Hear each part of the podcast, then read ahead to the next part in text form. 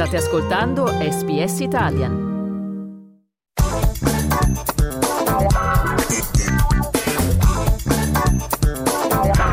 Arte di parte, a cura di Andrea Candiani.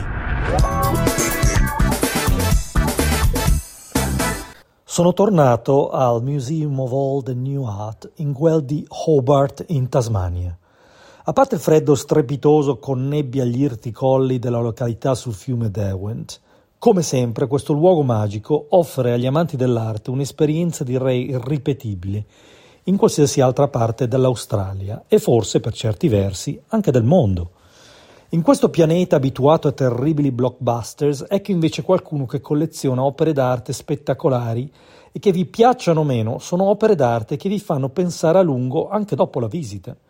Questa è la mia quinta visita al museo. Noto sempre con piacere come ci siano sempre opere nuove e come anche il museo si trasformi a seconda delle nuove esperienze che vengono introdotte al pubblico ogni sei mesi circa.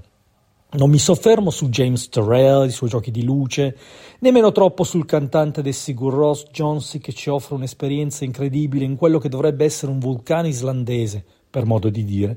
ma che ci lascia senza dubbio in uno stato meditativo e forse è qui il grande potere del museo, quello di farci diventare parte del gioco, partecipando a questa esperienza e scoprendo le varie opere d'arte una dopo l'altra, seguendo itinerari mistici dentro gallerie che ci portano attraverso le camere nascoste in cui si celano grandi opere misteriose. E sono proprio tutte esperienze personali, una cosa può piacere, un'altra interessare di meno, ma tutte le opere presentate ci sono senza dubbio incredibili e uniche al mondo.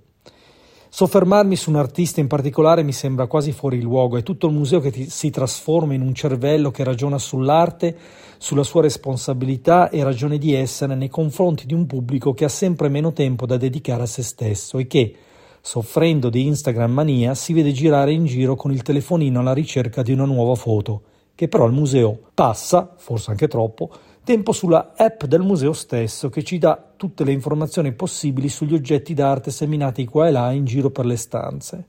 Forse è meglio andarci durante la settimana, lunedì, quando c'è meno gente, si riesce anche a visitare tutto più facilmente, ma questo senso di comunità che si vede chiaramente sulle facce dei visitatori diventa una cosa che si impossessa di noi, che continua al di fuori del museo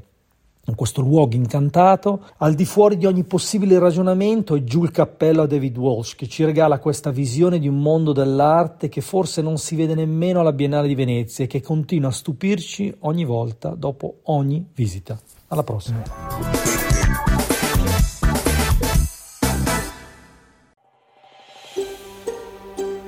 Cliccate mi piace, condividete, commentate, seguite SPS Italian su Facebook.